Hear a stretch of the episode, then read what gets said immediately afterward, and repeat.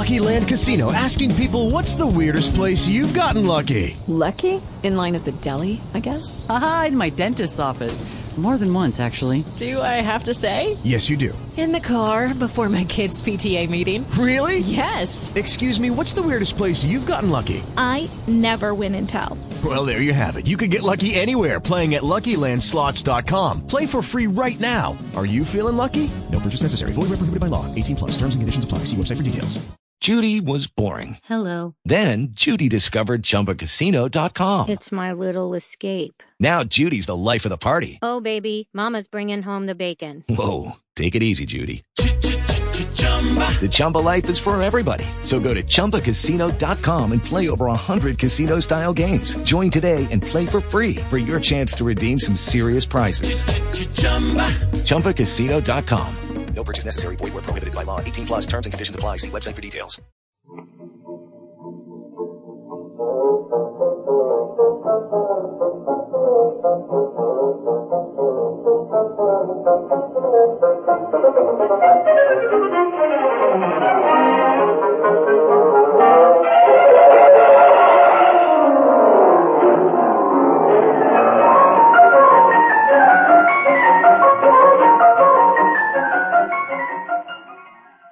Welcome to the Great Detectives of Old Time Radio. From Boise, Idaho, this is your host, Adam Graham. If you have a comment, email it to me, box13 at greatdetectives.net. Follow us on Twitter at Radio Detectives and uh, become one of our friends on Facebook, facebook.com slash Radio Detectives. Well, before we do get started, I do want to let you know this program is brought to you in part by the financial support of our listeners. And I want to thank Jeff, who became a Patreon supporter at the rookie level of $2 or more a month. You can support the uh, show on a monthly basis at patreon.greatdetectives.net. Also receive some uh, great uh, one-time donations. I want to thank Thomas and also Al so much for their support. And you can support the show on a one-time basis, support.greatdetectives.net. Well, now it's time for today's episode of Dragnet. Uh, the original air date uh, on the, today's program is uh, December the 7th of 1950, and the title is The Big Picture.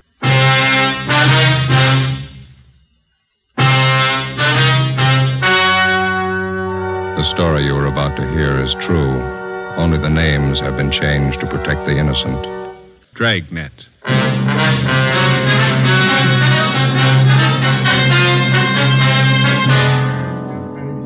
You're a detective sergeant. You're assigned to Juvenile Bureau. A pair of fake talent scouts are at work in your city. Their victims, young girls seeking careers in Hollywood. The criminals are re- vicious and relentless. Your job, get 'em.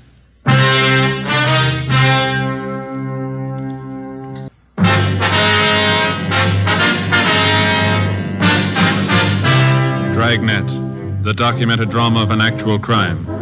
For the next 30 minutes, in cooperation with the Los Angeles Police Department, you will travel step by step on the side of the law through an actual case transcribed from official police files. From beginning to end, from crime to punishment, Dragnet is the story of your police force in action. It was Tuesday, May 7th. It was mild in Los Angeles. We were working the day watch out of Juvenile Bureau. My partner's Ben Romero. The boss is Inspector Bowling, Commander, Juvenile Division. My name's Friday. It was 10:13 a.m. when I got to 1335 Georgia Street, second floor. The squad room. Hi. Hi, Ben. Did you pick up that latest run the stats office made for? No, I don't think they got it ready yet. Notice there in the book it's been ready since yesterday. You were over there. You could have picked it up. Well, yeah. What's the matter with you this morning? Don't you feel good? No, just this stinking cold seems to be settling in my chest. Miserable. Yes, sir? Can I help you? Oh, uh, yes. Uh, I'd like some information, please. This is the Juvenile Bureau, isn't it? Yeah, that's right, sir. What can we do for you? Oh, mind if I sit down? I'm climbing those stairs. Takes your breath away. Yeah, sure. Here you are. Thank you. My name's Wayne Kenworthy. Officers are out here on a convention. My home is in Minnesota. Mm-hmm. Went out last night with some of the boys at the convention. We stopped at a bar uh, down on your Alvarado Street. Uh, Alvarado. Alvarado. Anyway, we were drinking there, and the bartender got to talking to us. Finally offered us some pictures for sale. I got one of them right here. Let's see. Oh, yeah. yeah there you are. I paid him $2 for it. Just look at that. Yeah, it's filth. Do you have the address of the bar where you bought this? Yes, sir, I have. Uh, that's not the reason I'm here, though. I'm not a one-man moral squad. I'm not the type makes a habit of buying obscene photographs of young girls, either. Yes, sir, we understand. And I bought this picture from that bartender because I know the young girl in it. She's the daughter of one of my neighbors back home in Minnesota. Known her ever since she was a baby. I see. This girl came out here about eight months ago to live with a girlfriend. Mm-hmm. She was crazy for Hollywood, thought she might break into the movies or something. She stopped writing her folks about two months ago, hasn't been heard from since.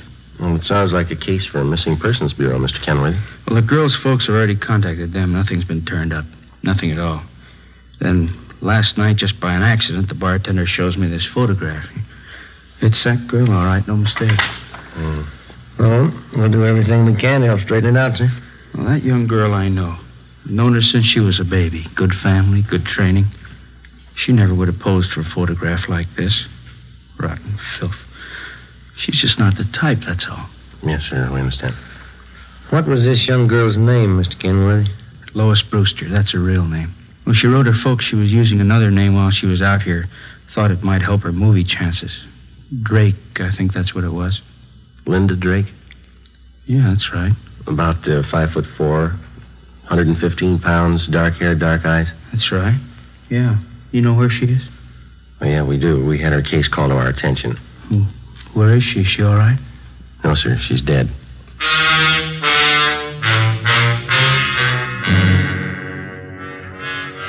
Two days before Mr. Kenworthy walked into Juvenile Bureau, the body of a young girl had been washed up on the shore just below the beach town of Venice. Apparently, she'd taken her own life. The girl was a brunette, attractive, not more than 17 years old. There was no identification on the body except for a rent receipt found in one of the pockets of a cotton jacket that the girl had been wearing. The rent receipt was made out to Linda Drake. It was signed R.L. King, 876 Peoria Avenue. The address was checked out, and R.L. King was found to be the girl's landlady. After identifying the body, she told investigating officers that Lois Brewster, alias Linda Drake, had lived at her rooming house with a girlfriend for about six months. The girlfriend's name was Joyce Fowler. The landlady went on to explain that the two girls had moved out about a week before without leaving a forwarding address. The Fowler girl had said that she would call back for any mail that might be delivered to the Peoria Avenue address. There had been no other leads to the dead girl's background or identity until her former neighbor from Minnesota, Mr. Wayne Kenworthy, showed up. Later that day, Ben and I met with Inspector Bowling and briefed him. Dirty, rotten business. I'll buy that. How far have you gotten with it? Check the dead girl's prints with the missing persons bulletin. It's Lois Brewster. We notified the girl's parents in Minnesota. They're coming out to claim the body. It's pretty tragic. She's an only daughter. 17 years old. Same old story, we figure, Skipper. Some phony talent scout grabbed her and showed her the bright lights, got her to pose for those pictures one way or another. They can make a teenage girl go one of a hundred directions after that. Uh, this one ended up on a beach. That's all I care about now. How about the girlfriend Lois Brewster was living with? Joyce Fowler? No, no word so far. Hmm. Well, what about it? Any ideas? Well, it pretty much depends on finding this Joyce Fowler. There's no background on her. We got out on all points. How about phony talent scouts? Cheap modeling schools, photographers? Check out that angle. We put four of them away in the past six months. Another half dozen are being watched. We can start double checking them tomorrow. Now, how about that picture that old fellow Kenworthy brought in? Any lead there? We gathered a dozen samples just like it. One's as bad as the other. They're all printed on the same quality photographic paper. There's no markings of any kind on them. There's a common type of paper. All right, then get on the distribution angle. Stay on it. Every rotten bum that peddles this trash, and get 'em. I want want 'em right up the line. Distributors, wholesalers, guy that prints the pictures, guy who takes them, every lousy one of them. I still can't figure. What's that? Well, the Brewster girl is a good home there, good training. She knew right from wrong. Kids don't forget that in a hurry. That might have been her trouble. How do you mean? She remembered it.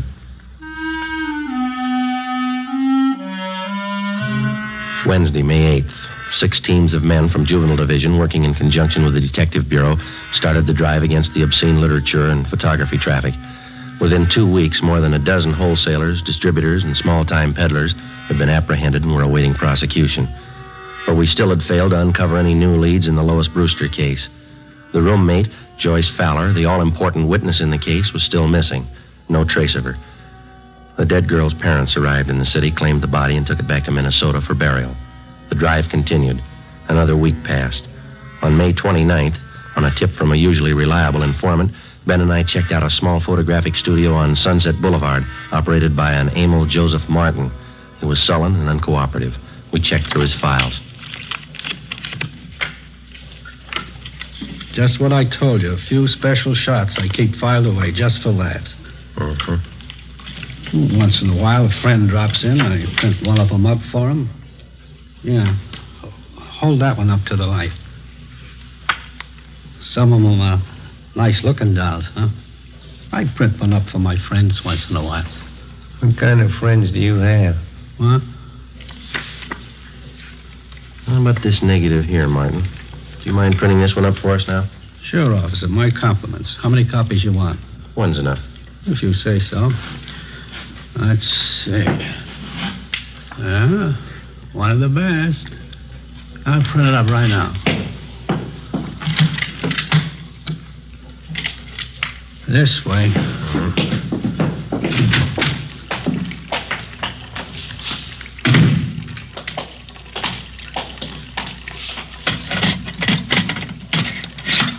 This one's a real collector's item, you know. That right? A friend of mine got me the negative. Hundred bucks it cost me. Worth it, though. I'll make up a couple of pence for you, huh? One's good. Okay, anything you say. You want to get that light switch? Oh, yeah, yeah. All right.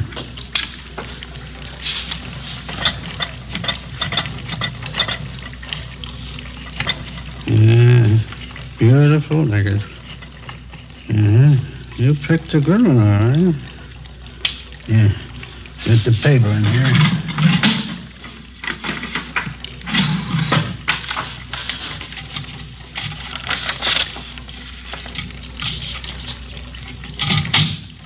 Yeah, that does it. Okay, one print. That's all you want? That's all.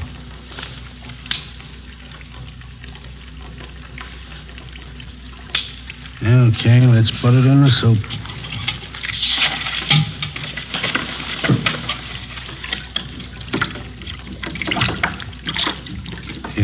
Bet you get a kick out of this one. Real beautiful girl. How'd you happen to get a hold of this negative? You take the picture? No, a friend of mine got it for me. He cost me a C note.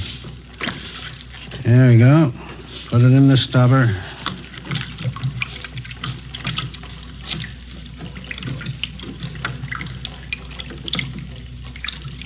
There we go. Uh-huh. How about about the guy you got this negative from? Did he take the picture? No, he bought it from somebody else. Don't know who. Cost him 350 Worth it, though, huh? Hi. Isn't that beautiful? We've seen him before. Oh, that's so. You know her? Only from her pictures. Oh. Of course, you understand I didn't take the picture. I just bought a negative, that's all. You couldn't tag me for that, could you? We're going to try, mister. Get your coat. Oh, no. Wait a minute now, officers. I'm small fry in this operation. You know that. You want the big fish, right? We want all of you. You know who they are? Well, some, maybe. Must be worth something to you. Well, you know better than that, Martin. If you cooperate, we'll mention it in our report. That's all we can do. No promises. Not a very good offer. You're not in a very good position. Yeah. Uh, how about it? All right, I'll tell you. Emil J. Martin was booked at city jail for violation of 311 PC. His file of lewd photographs and negatives were impounded and booked as evidence. With the help of information which the suspect had given us, we were able to round up three wholesalers and another distributor of obscene books and photographs. Each one of them was questioned thoroughly. We ran into the same old routine. They denied knowing anything about the man who was masterminding the racket or where he was operating from. The Lois Brewster case dragged on. No progress. In virtually every case of tracing the lube pictures to the point of production, the investigating officers were able to link the small time peddlers to their distributor and the distributor to the wholesaler. Well, that's where it stopped, a dead end. Beyond that, nobody knew anything about the operation of the racket.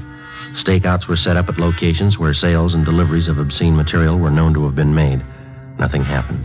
The drive stalled. Thursday, June 11th. Now, Joe? Yes, Gibber? First piece of news, Numont. The policewoman just called it in. Yeah? Lois Brewster's girlfriend, Joyce Fowler? Yeah. She's been found.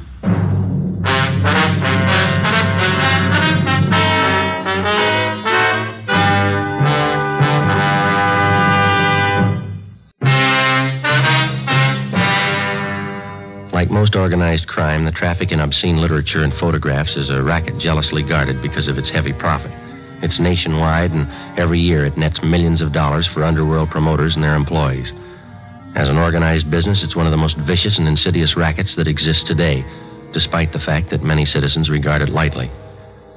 Thursday, June 11th, 10 a.m., Ben and I met with policewoman Paula Johnson. She told us that the previous evening, Joyce Fowler, the girl Lois Brewster had been living with, had gotten into a brawl with an unidentified man at a bar on Sunset Boulevard. Police officers arriving at the scene identified her as the missing girl and handed her over to juvenile authorities. At 10:30 a.m., Joyce Fowler was brought to the interrogation room. She was a tall brunette, fairly attractive. She looked older than her age. Together with policewoman Paula Johnson, Ben and I questioned her. I was out on a date with this man. We were sitting at the bar, and he started saying things I didn't like. What a row, that's all. The man seemed quite a bit older than you, Joyce. Was he a good friend of yours? Mm, Friend. He was about 50, I guess. I thought he was all right. He wasn't. How old are you, Joyce? 21. We've checked your background, Joyce. You might as well tell the truth.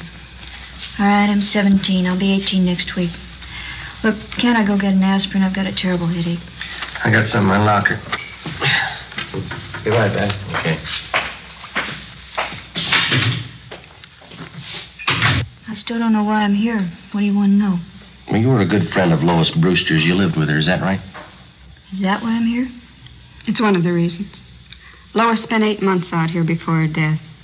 As far as these officers know, you lived with her during those eight months. We want to find out what happened to her. We want to find out what's happening to you. Nothing's happening to me. I can take care of myself. That's what Lois Brewster thought, Joyce. How about her?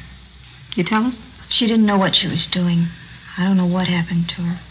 I'm to blame for bringing her out here, but it's not my fault what happened to her. It's not my fault. Well, whose fault is it? All of 'em. The whole rotten, dirty bunch of them. Here's your aspirin. The two of them be enough? Thanks. I'll get some water.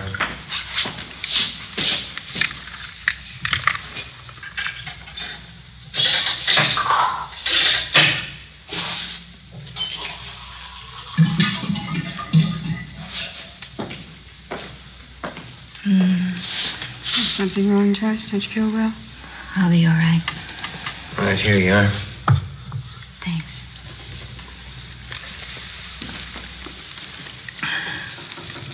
I don't remember too well how it started. Lois came out to Hollywood to live with me for six months, you know. Yeah, we know. We tried to get modeling jobs, bit parts in the movies. We didn't have much luck. We had to eat, pay the rent. So he took jobs as waitresses at a drive-in place out on Santa Monica Boulevard. Are you still working there? No, we were only there two weeks, and we got this other job. That's when it started. And what was that? One day, these two men drove in with a brand new Cadillac, ordered a couple of Cokes. I could tell they were watching us, Lois and me. When they were leaving, they gave me a card. They said they were talent scouts. They asked us to come to their offices for interviews. You still have the card they gave you? No, I looked for it once. Guess I lost it. Mm-hmm. Would you go on, please? The older fellow's name was Fred Ramus. Other one was Mr. Gilbert. They were both very nice. We didn't think anything was wrong. Didn't you go for the interview? Yes, Lois and I both went. They talked to us a lot, had us read out of a script, and walk up and down. They said both of us showed a lot of promise. They said they wanted to be our agents, so we signed a paper. Fred Ramus told us he'd see we got a break. Mm-hmm. Did either of them ever arrange any legitimate interviews for you? I mean, with the movie studios, radio, television, anything like that? No, they took us out quite a bit, restaurants, nightclubs. Told us we had to be seen around town first. Had to show us off to the producers, all the important movie people. Both of them were very nice. Did you keep on working at the drive-in? No, they had me and Lois quit the job. They said it wouldn't look right. We still had to eat. We still had to pay our rent. That's when they brought up the idea of the pictures. What pictures do you mean, Joyce? I'm sorry. Could I have some more water, please? Oh, yeah? Fred Ramus and Mr. Gilbert took us out to a big nightclub one night. Fred told us that if Lois and I had some good pictures taken of ourselves, he could show them around and get us jobs as models. That is till we got a break in the movies. Here you are.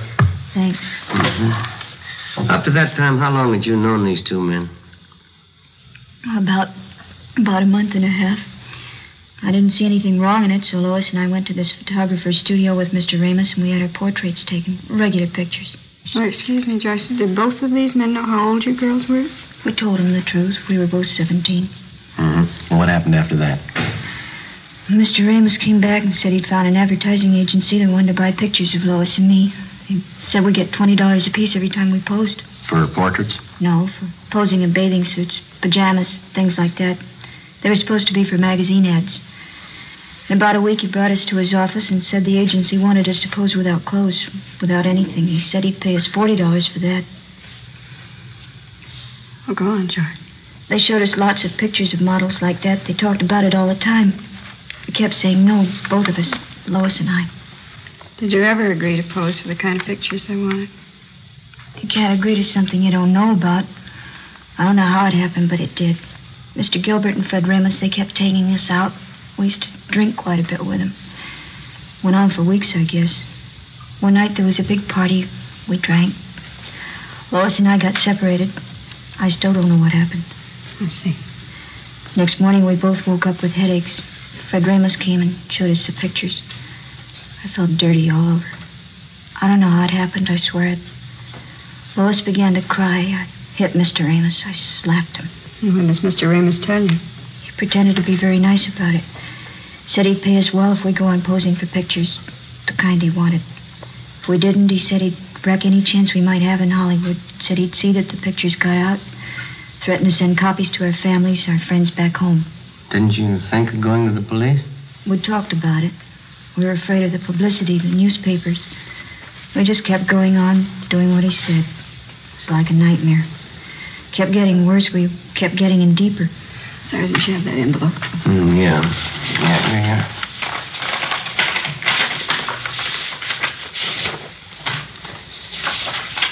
You recognize these pictures, Joyce?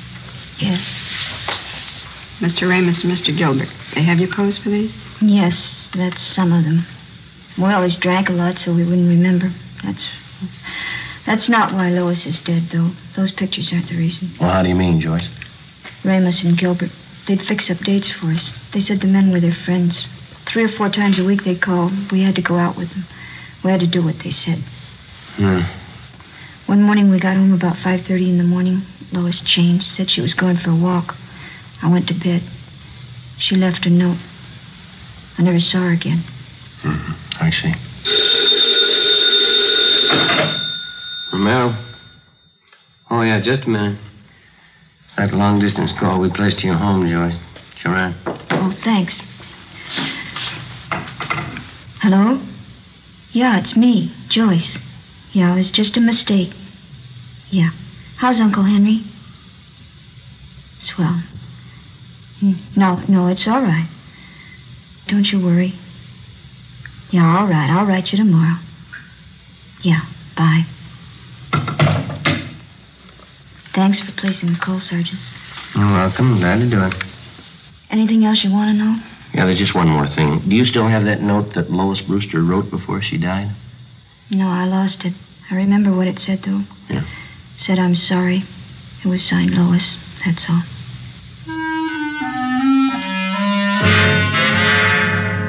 Joyce Fowler supplied us with the addresses of Fred Ramos and his partner Gilbert. She gave us all the names and addresses of all their friends and employees that she knew of. She also pointed out their offices and base of operations. Inspector Bowling ordered an immediate investigation into the background and business activities of both men. Previously convicted wholesalers and distributors of obscene photographs were called back in and re-questioned. We finally completed the missing link in the supply line from the peddler to the producer. Five former workers for Ramos and Gilbert fingered them as head men controlling the racket. Their offices and studios were raided and their files seized as evidence. On June 18th, Fred Ramos and his partner Harold Gilbert were placed under arrest. What's the pitch, Sergeant? What's this all about? I think you know Mr. Ramos. You can't tag me on those pictures. You want to get your hat? It's artwork, legitimate artwork. My lawyer can prove that. He better be good. You bet he is. You know, I'm kind of surprised at you cops taking the word of somebody like that Fowler girl. She doesn't know what she's talking about. She's a psycho. Is that right? Why, sure. I, I tried to do something with her and that girlfriend of hers. I even signed up as her agent. They were hopeless. You've got quite a stack of negatives here. Pictures of both of them, 17 year olds. Ah, they're just candid shots, you know. Spicy for my private collection. There's nothing wrong in that. I figured I'd give the girls a break, let them earn a few bucks. Yeah? Look, I couldn't have treated those girls better. I took them around, showed them the town. Both psychos. I never did trust them. Well, that's the big difference, Ramus. Huh? They trusted you.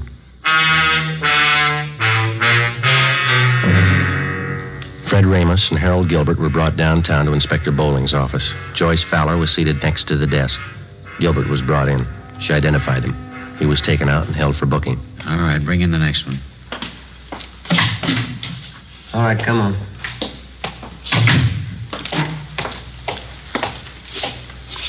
Yeah? Can you identify this man, Miss Fowler? Yes, he's Fred Ramos. What's the trouble, Joyce? Weren't you satisfied with what I was paying you? Could have settled this between ourselves. If you had any beef, you could have come to me. You're lucky, Fred. I'd kill you now if I could. Okay, Joyce, Well, come on now. crazy. Sit down. All right, Sloan, take him out. Joyce, sit down. Come on, sit down. Be back in a minute, Joe. All right.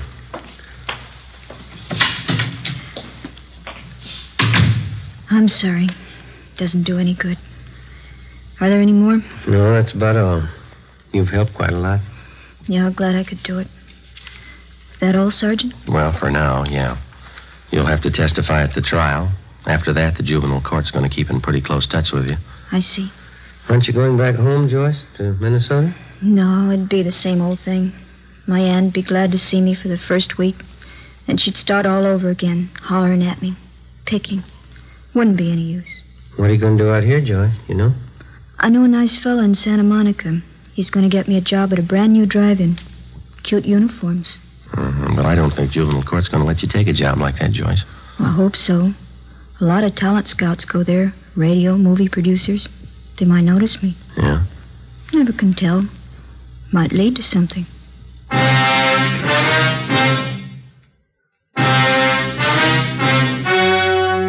The story you have just heard was true. Only the names were changed to protect the innocent.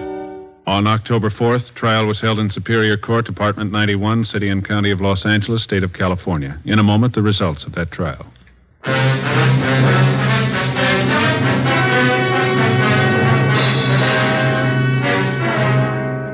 Fred Ramus and Harold Gilbert were tried and convicted on several counts of rape and lewd conduct. They received sentences as prescribed by law and are now serving their terms in the state penitentiary.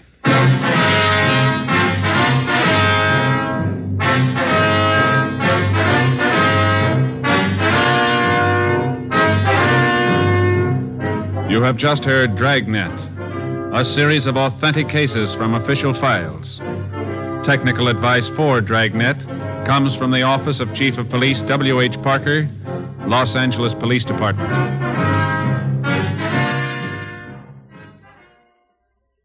This is Bob Hope. Can we steal a second? Don't forget to give Crosby for Christmas, and with Bing as Papa Santa Claus.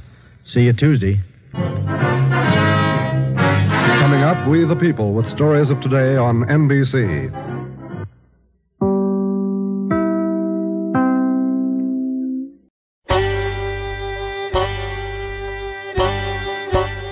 Hi, this is Andrew from OTRWesterns.com. I wanted to invite you to come take a look at our site. We stream live OTR Westerns 24 hours a day, 7 days a week, along with putting out podcasts of old time radio westerns. Check us out at OTRWesterns.com. You're listening to The Great Detectives of Old Time Radio with Adam Graham. Now let's get back into the show.